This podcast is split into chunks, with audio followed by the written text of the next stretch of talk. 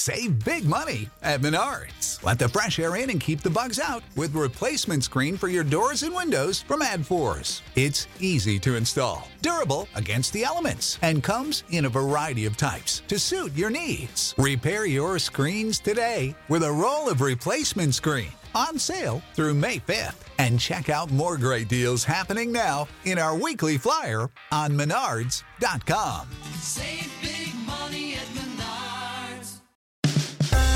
Welcome into the latest episode of the Five Reasons Podcast. I'm Ethan Skolnick here, as always, with Chris Wittyngham. Now that you have found us, make sure that you hit the follow or subscribe button, depending on the podcast app that you use. So you'll make sure to get all of the old episodes that we've done, a lot of which still hold up, and then every new episode as we post. As you know by now, we do three episodes per week. We're going to be talking to John Crotty, the new analyst for the Miami Heat later this week. Got a couple other Dolphins episodes planned, also including one with a Dolphins player. Also, check out all of the other podcasts in our network. We now have 13 total podcasts.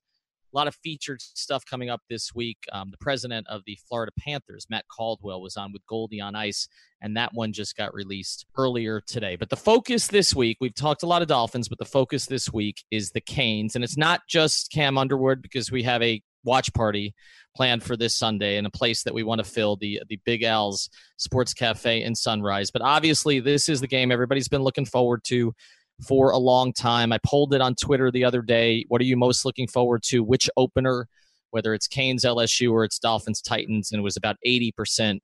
Canes. So I think that's some of the Dolphins negativity that's coming in here, but it's also because there's a lot of positivity about where the Canes program is going. So today we're going to talk to Cam Underwood. You can find him at Underwood Sports. He's the managing editor of the State of the U. You can follow that at the State of the U. I want to start here with you with part one, Cam.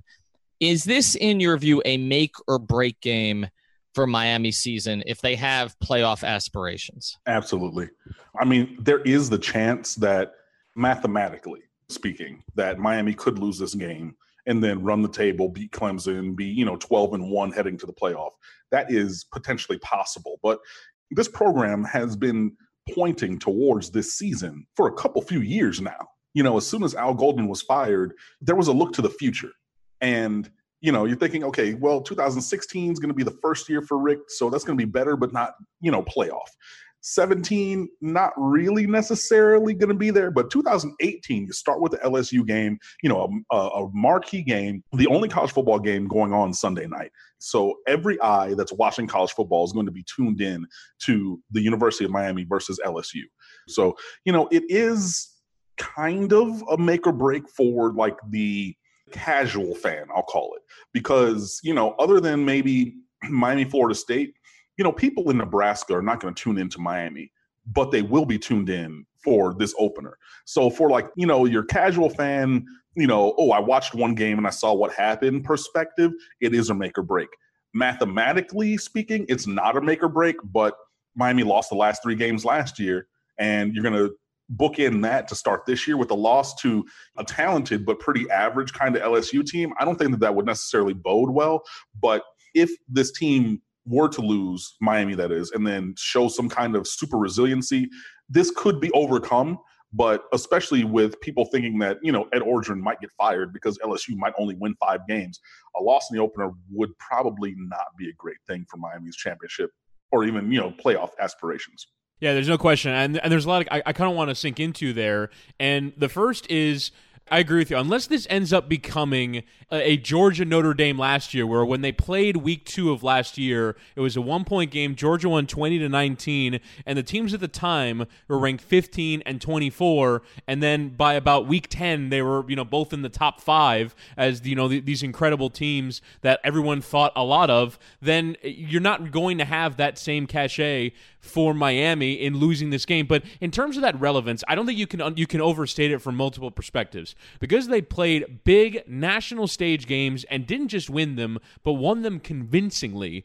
I think it really reached outside of the hardcore uh, Canes fans that have been there during the Golden and the Shannon years when it's been lean and Miami hasn't been the U. Nationally or really locally relevant when you consider attendance and when you consider their part in the sports conversation down here in Miami. And then nationally, you're absolutely right. Uh, You think of this Sunday night game, it's made stars in, in, in the last few years, sometimes even in a bogus fashion. You remember Texas winning that shootout, I think it was against Notre Dame a couple of years ago. And everyone, I think Joe Tessitore even said it with the winning touchdown in overtime Texas is back, everybody. And then I think they went like 7 and 5 that, se- that, that season, and it didn't end up being that way. But the void that is left between the end of the NFL preseason, the start of the NFL regular season, you get that Sunday all to yourself. It's ABC, it's a primetime game, it's in Dallas, it is the one of the showcase games of that weekend, and it's a standalone game. It has the opportunity to make Miami a star on a relevance basis. So, while they could win their next 12 games after losing this one and still have a shot to make the playoff, First off, you give yourself no margin for error, but second, you just lose that steam that you've built over the last year in going 10 and 0 and then finish the season poorly, but everyone believing, you know, based off the fact that they're ranked preseason number 8, everyone believing that this team has a chance to be legitimately competitive going in, going into this season. No, and I, I agree with that, you know, completely. This is a first impression game, you know, for a lot of people. And, you know, you only get that one chance to make a first impression. You don't get a second chance. So, you know, again, Joe Schmo, you know, random uh, you know, college football fan who likes his local team, you know, from Idaho maybe or something. And he's, oh, you know, whatever. It's a national game. It's on that night. You know, they're not going to turn another eye to Miami. They're not going to turn another eye to LSU this year you know, well, LSU, you know, they might be on the CBS game, um, the the showcase, you know, SEC game, so they might get that. But like, unless Miami gets another game day game, you know, another, you know, 8 p.m. Sunday night or Saturday night primetime game, this is the one chance you have to impress people. You know, like to leave a mark in the minds of people across the country. Now, I mean, like I'm a Miami alum. Like I run a Miami website. You know, like I'm going to be there, rain or shine, thick and thin. You know, ever since I enrolled at Miami in 2000, I've watched pretty much every game if I haven't been at the games myself. So like they're not necessarily playing for me. If you have aspirations as a team for the college football playoff, you need to build a narrative.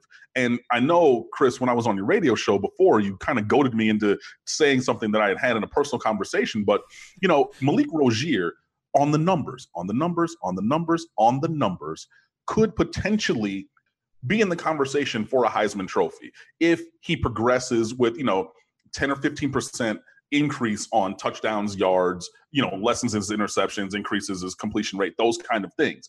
But that trophy, along with the college football playoff conversation, is a narrative discussion.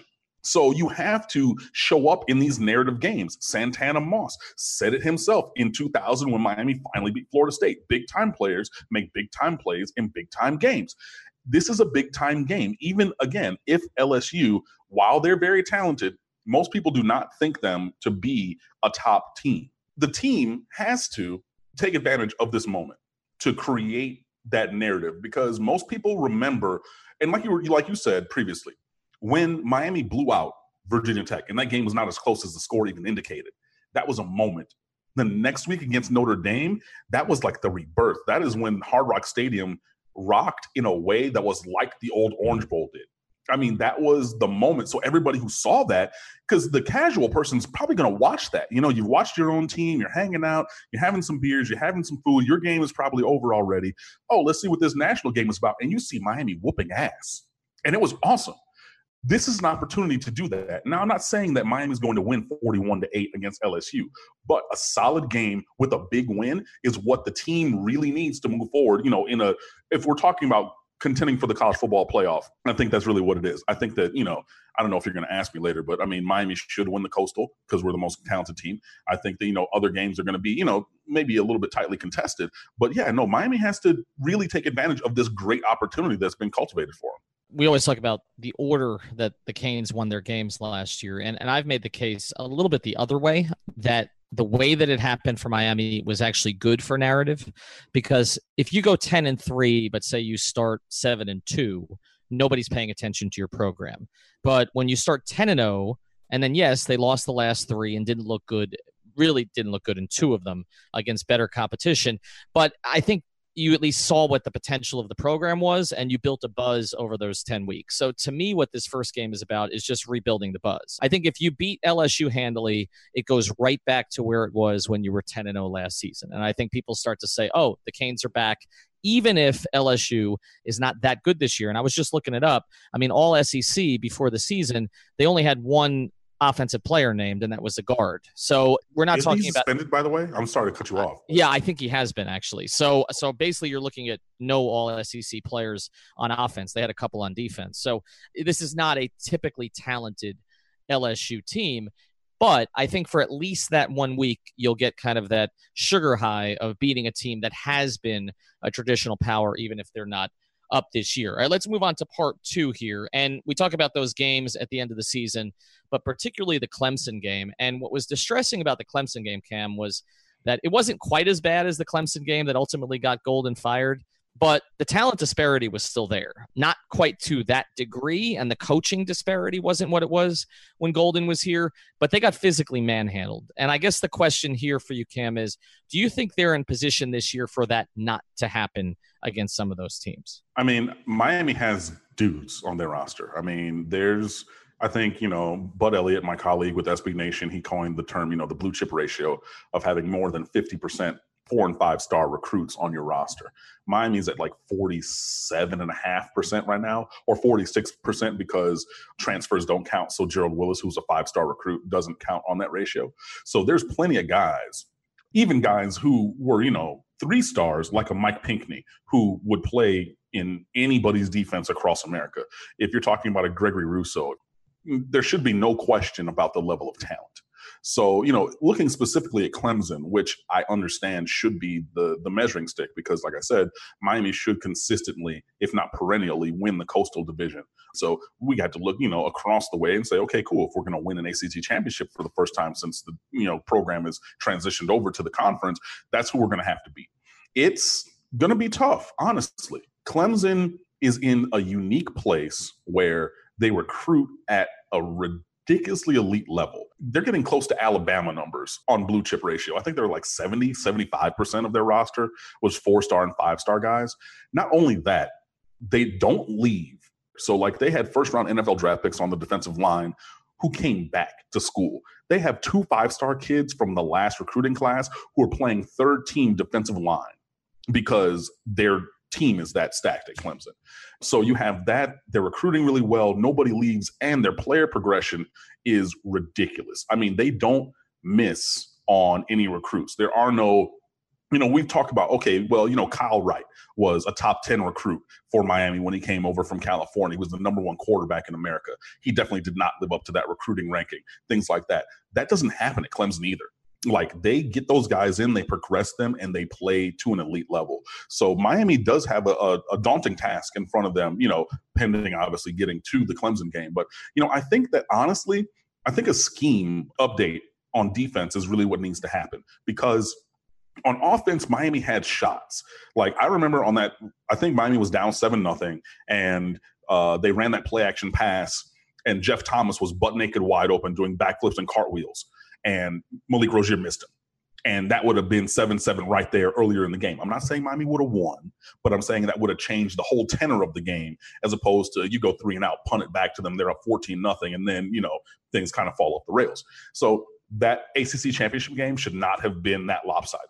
And I think that was on the defense somehow. I mean, and not you know, excusing the offense either. Malik Rosier missed Jeff Thomas when he's butt naked doing cartwheels and backflips, you know, down the field on a play action pass. But, you know, these things happen. Yeah, and, and, and injuries play a role, no doubt, eh, from an offensive point of view. But for me, the the thing that I'm concerned about going into this LSU game with is yes, Miami is now starting to recruit at a blue chip level, but the thing about LSU is they're always viewed as a dormant program. And while it could be five wins this year, they could figure it out and all of a sudden be 10, 11 wins because they also recruit at a very high level. There was a three year period where they're in the top three on average in recruiting. I think it was from 2014 to 2016, if I'm not mistaken. I was, I was reading in a preview there. So they also recruit at a very high level. And my concern is particularly with the size and speed that they always have on defense that they could potentially come out and win the game in warmups is, is something that I've heard Lane Kiffin talk about. That Alabama won 10 of the 14 games they play in the season they go to the national championship before the game even began because they're just bigger, stronger, faster, and you can tell just by looking at the two teams on the field. And that's what it kind of felt like early in the game against Clemson. And I do have like a slight bit of concern that that could happen to Miami in this game in Dallas on Sunday night. So I hope it's not the case, but there is an outside fear for me that Miami is still a year or two away from looking like the big championship contending team in size and strength and the athletes that are on the field like they did when they were rolling in the early 2000s and the 80s and 90s where they were the Alabama they were the team that won the game before it even began I don't know if they're at that level yet Well, see, and I'm gonna I'm gonna dispute that because Miami's never been quote unquote Alabama sized. You know, mm-hmm. like you okay, you had Bryant McKinnie. Look at the rest of that line. You know, Chris Myers, Brett Romberg, Sherko Haji-Rasouli. Okay, he was, you know, 6'3, 340. So I mean, he was very stout. Vernon Carey, yeah. But like, I mean, the, that team was not massive. You know, when you think about Alabama size, you think about, you know, defensive tackles who are 6'5, 340 and they got 10 of them. They have these quick defensive ends who are all, you know, 6'4, 235, maybe 250, and they're quick. But they're linebackers at Alabama are 6'4, 250. You know what I'm saying? They have Derrick Henry at, you know, 6'4, 2, I don't even know, 245, 250, 260, playing running back. That's quote, the quote unquote Alabama size. Miami's not that. Miami's never been that except for like a couple different dudes. Even Vince Wilfork, though, you know, portly, you know, as he was, he's only 6'1, 6'2. So he's not this gigantic behemoth of a man. And I don't think Miami should ever be that. Miami needs to be, you know, tenacious, yes, but they need to be fast. You know, they need to play fast on offense and on defense. That's what this recruiting base, the player, the talent base locally, that's who they're going to get. They're going to get guys who are a little bit smaller, but they're going to be faster. You know, you get a Trajan Bandy like that. You get a Denzel Perryman. Yeah, he's six feet tall, wink, wink, wink, wink, in cleats, and you know, 235. But I mean, he he wasn't that. Jermaine Grace, you know, all-American linebacker at Miramar, he's 6'1, 180 pounds coming out of high school. But those are the guys who are going to be there. So yeah, I mean, if you're if people are looking at Miami's team and saying, look, they need to be a Wisconsin-sized offensive line where everybody averages six five and a half, 355, that's just not going to happen. And that's okay. But the thing is, you cannot have such a dearth of talent and athleticism where you cannot, in your way with your scheme, overcome those kind of things. We'll get back to our episode with Cam here in a second, but if you're a Canes fan and you're not making the trip to Dallas, you need to make the trip to Sunrise. We're going to be at the Uncle Al's Cafe in Sunrise. This is the new Uncle Al's location. It's on the corner of Nob Hill and Sunrise Boulevard in the Doris Italian Market Shopping Center. It's actually where the old Hurricane Wings used to be. So that is appropriate. Not only will we have the game on, will we have food specials, will we have beer buckets for 13 bucks courtesy of Uncle Al's, but also we're going to have orange and green drink specials and our new sponsor Seltzer Mayberg law firm is going to be giving away a 50 inch television. So come join us anytime after about 645. We'll be there all night. We're going to fill the place up. We're going to watch the Canes win. And now back to Cam.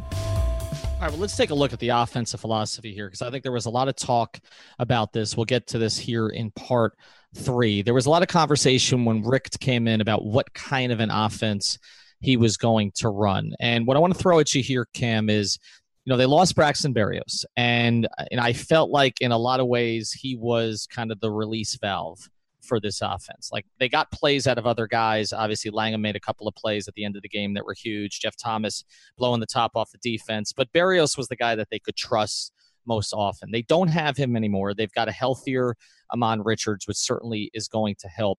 But if I was to say to you, what is this offense going to look like? And what is the offense that Richt needs to run so that this team has more sustained success than they had last season?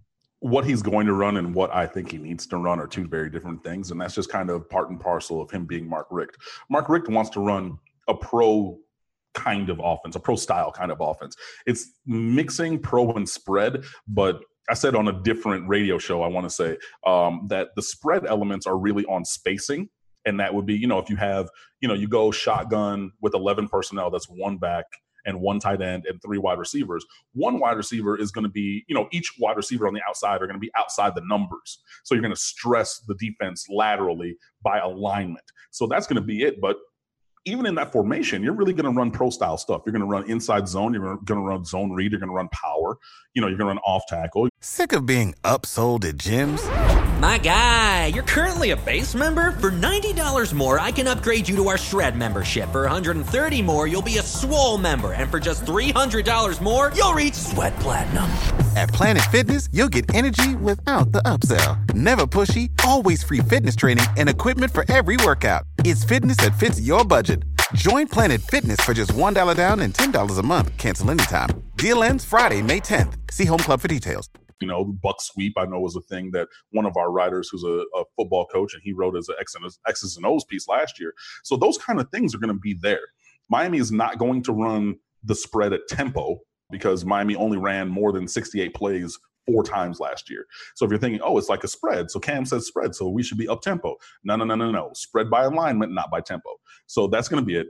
And you know, the thing was last year, Miami ran a lot of like the bubble screen package and some other things to kind of compensate for only having uh, one tight end really with Christopher Herndon and uh, no fullbacks on the roster. Now you have Brevin Jordan and Will Mallory, two freshman superstars who are going to step in at the tight end position. But also you have Trayone Gray moving over to fullback, where he's going to see some time, and then you have the nation's number one fullback recruit, Realus George, on the roster as well.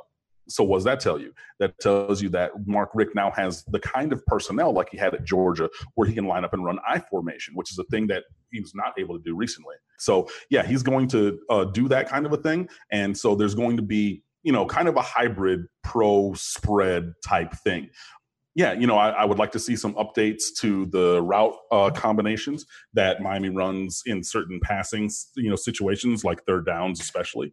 But yeah, my, you know, Mark Richt always wants to run the ball. He wants to impose his will physically. His teams at Georgia were able to do that, but obviously that's because of you know the offensive line. So hopefully that will progress here. But yeah, no, there's going to be a, a heavy dose of the run. You know, two back sets, and then when we go shotgun, which is going to be a lot because you know Malik Rosier can run the ball and he likes operating out of the shotgun, you know, set.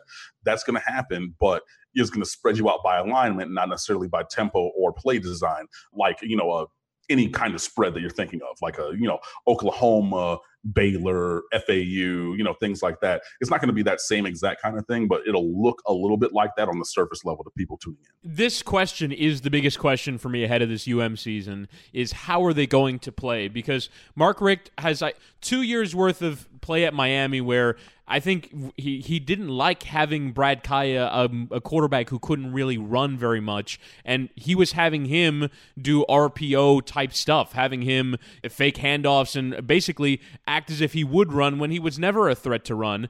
And it seemed like he brought in N'Kosi Perry and Jarren Williams, at least in part, because they could run. And I'm genuinely curious with bringing in a fullback, like you mentioned, moving Trayone Gray to fullback, having some new tight ends, and the way that the end of last season played out, where they weren't necessarily physical enough, they move a guard to tackle in Navaughn Donaldson. If they're going to change course and be a little bit more like the Mark Richt we had over 15 years worth of evidence at Georgia. And so I don't know what ultimately Mark Richt wants because it seemed like for the first two years of Miami that he was going to change, that he, unlike most football coaches and particularly football coaches with the experience that he has, was going to change his stripes and become a different kind of coach. I genuinely wonder if that will happen this year. I don't know what the plan of attack will be going into this game against LSU, against their size and speed of defense, and I'm genuinely curious to find out. That is a, a, very good point about you know him him changing Mark Richt uh, as a play caller because I, you know he has changed a little bit, and I thought that we saw some development throughout the year. Obviously, putting DeeJay Dallas in the Wildcat, you know, doing a couple different things, you know, with Jeff Thomas when Ahmmon Richards was out. We'll see some things, but Miami does not have the ability or go with the vanilla offense for four games to start the year like normally would happen. You have to open up the playbook from now. So if you look uh, at you know the ACC championship game and even the bowl game against Wisconsin, some of the most impactful plays were different wrinkles per se. Like when DeeJay Dallas was in the Wildcat, that was the only thing really that worked against Clemson, and it worked very well. I think we got you know 40 yards in two plays, and then they called timeout and you know adjusted to that. Um, so yeah, you know these things, but yeah, I, I want to see some of these other things. And the thing about it is, Miami, I would love it, and I've said this for years. I've, I've said it on the site, I've said it on Twitter, I've, I've written it, I've said it on podcasts and blogs and everywhere. I would love if Miami went at a presto tempo, um, as fast as you can. You know, like breakneck speed. You know, like as soon as the ball is set, boom. Okay, they they move out of the way. We're snapping and going. I would love to see that. Ten plays a game. I don't even need it a lot. You know, I mean, so yeah, if Miami runs 70 plays, that's 14% of your snaps are run at tempo. Because Miami has the athletes. I mean, people cannot run with us. If you look at that that game against Wisconsin, when Miami went fast and went even like half tempo, like not even not slow tempo, but like halfway towards being a fast tempo, man, Wisconsin couldn't run with us. Look back to the Russell Athletic Bowl against West Virginia. They can't run with us. There's very few teams who have the athleticism at the skill positions that Miami has. So if you now take 10 plays a game and you run them at an increased tempo, as in the time between snaps, now you're stressing the defense because they got to figure out what's going on with those guys to you know, or what's going on with the offense to get set and everything. And now Miami's talent can take over. So I hope that that is a wrinkle that we see in addition to some of these other things. And I, you know, I just want to, I don't want it to be vanilla because when Mark Richt is vanilla with it, you really need perfect execution from everybody to be very boring and successful at the same time. I don't know that we're going to have perfect execution all the time. So now if we do some of these different kind of scheme things to try to make it easier for our talented skill players to take advantage of the defense, then please, please do that. All right, Cam, let's look to the other side of the ball, though, uh, because as we're taping this today, and it may air a little bit later in the week, LSU has decided on a quarterback. So this was kind of a closely held secret for a period of time. They've decided on the Ohio State transfer, Joe Burrow. So I was just curious what you think of this. Um, you know, Ohio State obviously has produced a lot of quarterbacks over the years, and some who have not gotten an opportunity to play. I was, I was reading up some about what they were saying in Baton Rouge, and they're saying basically just don't screw it up. Um, as long as he doesn't make major mistakes, they'll be okay. But what's your view of him, and what's your view of Miami's approach to him in this game? You know, I think that Miami thought that Burrow was going to start from the moment that he announced his transfer. It was always the intent that, you know, he was going, Burrow was going to transfer there to start. So I don't think that Miami is surprised in any way. Uh, I thought that Burrow was going to start for many, many weeks. We even wrote it. One of our contributors, John Camera, on State of the U, he wrote a piece taking some clips of you know Joe Burrow having played in one game last year in the spring game at Ohio State for what to expect. So uh, go check that out on stateoftheu.com, by the way. But yeah, I think that Burrow does have some talent. I don't think that he's a real threat in the zone read game. He's maybe a step slower than Malik Rosier. So, I mean, he could avoid people, but he's not really going to gain 20 or 30 yards in the run game. He's mobile in and around the pocket. So, he and he's slippery. So, don't think that he's just going to be a statue there if somebody's running clean or gets past uh, LSU's offensive line clean. They're going to, you know, have to probably deal with, you know, him moving around a little bit before they can get him on the ground.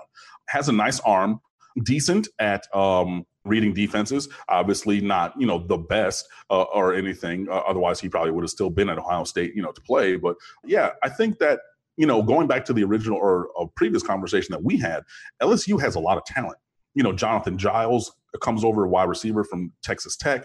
They got a couple five star guys and Terrace Marshall and Ja'Marr Chase. Chase is going to start for them uh, in his first game. And both of those guys are five star talents who were like elite. I remember watching them as recruits for the last couple of years because I believe Miami offered both Chase and Marshall. Let me tell you now, those boys can play. Like they got athletes at wide receiver. Running back, they have less talent than before. Obviously, losing a Fournette and a Guice, you're not going to have a guy of that caliber behind them. So the running game is really going to have to lean on the offensive line doing well to help out Joe Burrow. But yeah, I think that he can be decent. You know, maybe 60% completions and whatnot. But Joe Burrow doesn't frighten me or anything. It's not like, oh man, we got to go up against, you know, prime Marcus Mariota or 2013 Jameis Winston or, you know, something like that. I think that he's a good player. I think that he can make some plays, but he also has very limited game experience. And I think that Miami can take advantage of that. And yeah, you know, LSU is going to try to do the whole game manager thing with him. You know, if he's able to break a play, you know, a, a broken play and take it, you know, turn it into a touchdown, great. But they're not really going to put that much on him on his shoulders, I don't think, to, you know, sit out there and, and throw it 40 mm-hmm. times. But the counterpoint of that is, and if you remember, like I said, Miami gave up all kinds of completions to opposing quarterbacks last year and made some very average dudes look very, very good. I mean, Benkert looked like the number one overall draft pick in that first half against Miami. I think he was 18 for 18 before he missed. He was so good in or that something game. like that. He was ridiculously good. And I've watched Virginia football because, you know, Raycom Sports and, you know, waiting for a Canes game to come on later. There's no reason that Kurt Benkert should have looked like that at all, but especially not against Miami. So, yeah, you know, like if Miami has another one of those games and they turn Joe Burrow into Kurt Benkert, who was the second coming of, you know, whatever amazing college quarterback you want to see, that could be a problem. So, and I think that that would, I think that would be more on Miami's defense than on Joe Burrow per se. But anybody can get hot. And I know that, you know, Miami fans, myself included, I am not a big Malik Rosier fan, although I know that Mark Richt is going to start him. So I got to have faith in him now. Look, Malik Rosier can get really hot and damage people. And you're talking about a guy who hit 54% of his passes, 41% of his passes in the last three games. What's to say that Joe Burrow doesn't get hot like Kurt Benkert did? You know what I'm saying? So I don't think that he's a great, great player, but you know, respect all opponents and fear none. So I have to respect him that he's going to be the starting quarterback.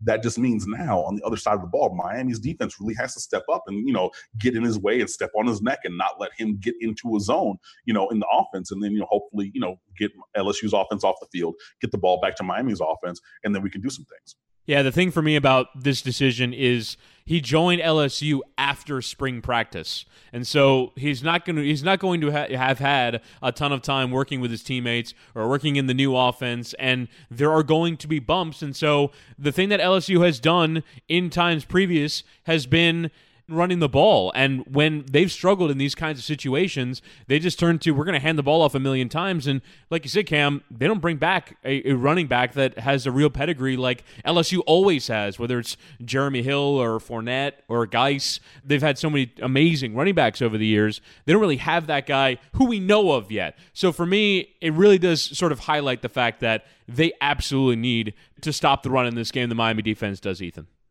Josh Darrow here, host of the Five Rings podcast, where it's always a Canes thing on the Five Reasons Sports Network. What are we about? Pretty easy. I want to tell stories, and I want to share the journey for the players and coaches, past and present, affiliated with the University of Miami. Take Manny Diaz. He grew up in Miami. He grew up going to the Orange Bowl. it was you know it was all those 1980s teams you know that that's where it all started for me and just just the style of play and and really it was it really took hold when Jimmy Johnson was here and you know sitting there in the Orange Bowl in 86 when we were whipping Oklahoma and just you know what I mean just just speed and then violence you know what I mean it, it, you know we're not only you know you know Nebraska was a changing of college football It's those kind of memories we want to share with you. Listen, subscribe, rate, review. We appreciate the support. The Five Rings Podcast, where it's always a Canes thing, and we're always a part of the Five Reasons Sports Network. All right, so let's go to the fifth part of this. We appreciate Cam Underwood joining us today at Underwood Sports. You can follow him, obviously, stateoftheu.com, another place to get him. So let's just make it simple here, Cam. Um, the world's watching, at least for one night. Uh, we have our big watch party over at Uncle Al's Cafe in Sunrise. This is the kickoff game to the season, kind of sets the tone for everything. Not an elite LSU team. How's this one going to go? I think that both teams are stronger on defense than offense, although I definitely think that Miami's offense is stronger than LSU's. There's, you know, maybe a little bit of just of a question with Miami's kicking game in that, you know, all time leading scorer Michael Badgley has graduated, and there's a true freshman, Bubba Baxa, who's from Texas, by the way, so I'm sure he'll have plenty of family and friends there at the game, uh, steps in as the starting kicker. Um, so, you know, I mean, things like that. But, you know, overall, I just think that Miami is a better team. I think that our coaching staff is better than LSU's. And like I said before, if Miami doesn't have a chip on their shoulder going into this game, wanting to prove, show and prove that the end of last season was the aberration, not the rule, if they don't have that desire to be great and shut everybody up, then I don't know why they're on scholarship. Like, why do you play the game? Like, this is what you are supposed to get up for. This is why you.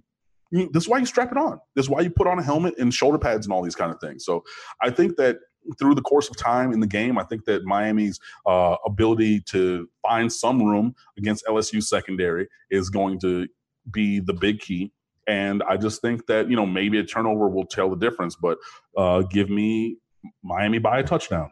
I admire the confidence, but yeah, I, I I think that Miami going into this game is in a position to really go on and set themselves up for a good run before that FSU game and get this whole town excited. And it's such a real opportunity. The real thing for me is is that both teams' offenses are a complete wild card, and so you really can't have, for me, a real conviction about this game. And that's kind of the cool thing about college football not having a preseason. We've talked about this on the pod before, but the cool thing about college football not having a preseason is that you can be really surprised on the opening day, and I think we will be by something we'll see in this game. I have a slight confidence that that Miami is going to win. I think it'll be a close game either way, but I think LSU is a sleeping giant, and I don't think this coaching staff is the coaching staff to do it. But if they do, then Miami is going to have real problems winning this game because I just think that there is such strength in their recruiting and in that talent base that they have in Louisiana that any year they can just decide, all right, we're going to be 11 and 1 this year. And if this is the year that they figure that out, then I think Miami's in real trouble. But here's my thing about that, Chris. Um, you know, obviously, look, it's been a factory there for a long time. But when you look at them on paper this year and you look at them in previous seasons, it does not seem to quite be there. And, and my thing is if Miami is going to be considered an elite program again, you have to beat a slightly above middle of the pack SEC team. Um, you just ha- you have to win this game, and, and even if it's not in Miami. And the other thing, you know, look, they lost the last three this year, but they have their quarterback back. They've got their top receiver back. Their running back, who had to take over during the season last year, Homer, now has basically an entire offseason to develop as the number one guy. They've added a ton of talent at tight end. We talked about that with Josh Darrow. At least one of those guys will probably emerge, if not both. And then you look at what they return on defense. There's plenty still there. So, uh, you know, and the coaching staff. I mean, you got another year with Diaz and Richt and the whole group that they have there. Uh, this is a game I think you have to win. And and like we talk about narrative, narrative is so big in college football. It affects everything. It affects the players you can recruit. It affects where you are in the polls. Uh, it affects where you're sort of put on television, which then helps you recruit more players. They can't afford to lose this game. I, am going to say Miami uh, by 10. I think they win it relatively convincingly. And then, I, you know, I'm with Cam here. They're going to win the Coastal. The question for me is how far away are they from Clemson? Is this a gap that you can make up in just one year? I'm not sure that you can do that, but to me, they will get at least as far as they did last season with what they had returning. Everything that you guys said, I just I agree with. You know, and th- yeah, like you said, this is a showcase game. This is a narrative game. This is you know for this season at least, this is a legacy game. You know, are you going to be in the the talk uh, of the elites or are you not? I mean, you come in ranked eighth against a team that's borderline 25th uh, and could easily be unranked. Like you said, to be to be where Miami wants to be they have to beat an average LSU middle of the pack SEC team. So yeah, you know, I'm flying out to Dallas this week. Um, my mom lives out there. Hey mom, how you doing? Um, so I'll see her uh, and and be there for the game. But yeah, I, I I agree with Ethan. Miami really does need to win this game. Sure, could we rebound from that? Yeah, but I don't want to talk about rebounds. I want to talk about buckets. Let's get them. And so, since you're going to be in Dallas and Wittyngham's going to be in Dallas, I'm going to be at this watch party. So, both of you, this includes you, Cam, because I know what your audience is like, and it's much bigger than ours right now in terms of the passion that uh, the people are following you with. Get people out to our watch party. If you can't go to the game in Dallas, we will be at Uncle Al's in Sunrise. We're going to have all kinds of drink specials, food specials. Uh, we're giving away a television cam, so you know we, we, can put you in a raffle for that too. Giving away a TV. Going to be watching the game all night. It's going to be a big, big crowd there. So we're looking forward to it because like Thank we're you. not looking forward quite as much to Dolphins Titans as we are.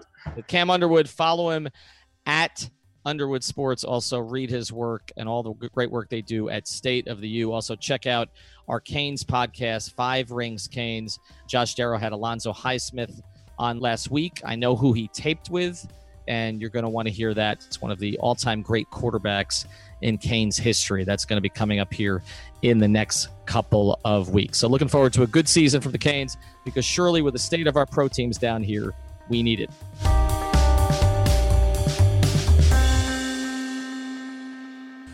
Hey, I'm Josh Appel. And I'm Billy O'Rourke.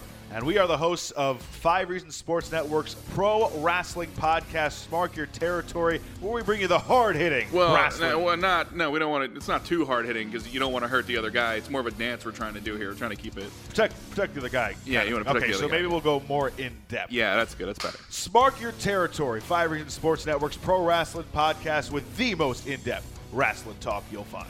Support for this podcast and the following message come from Corient. Corient provides wealth management services centered around you. They focus on exceeding your expectations and simplifying your life. Corient has been helping high achievers just like you enjoy their lives more fully, preserve their wealth, and provide for the people, causes, and communities they care about. As one of the largest integrated fee only registered investment advisors in the U.S., Corient has deeply experienced teams in 23 strategic locations. Corient has extensive knowledge spanning the full spectrum of planning, investing, lending, and money management disciplines. Leverage Corient's exclusive network of experts to craft custom solutions designed to help you reach your financial goals, no matter how complex they may be. Real wealth requires real solutions. For more information, connect with a wealth advisor today at corient.com. That's C O R I E N T.com. Corient.com.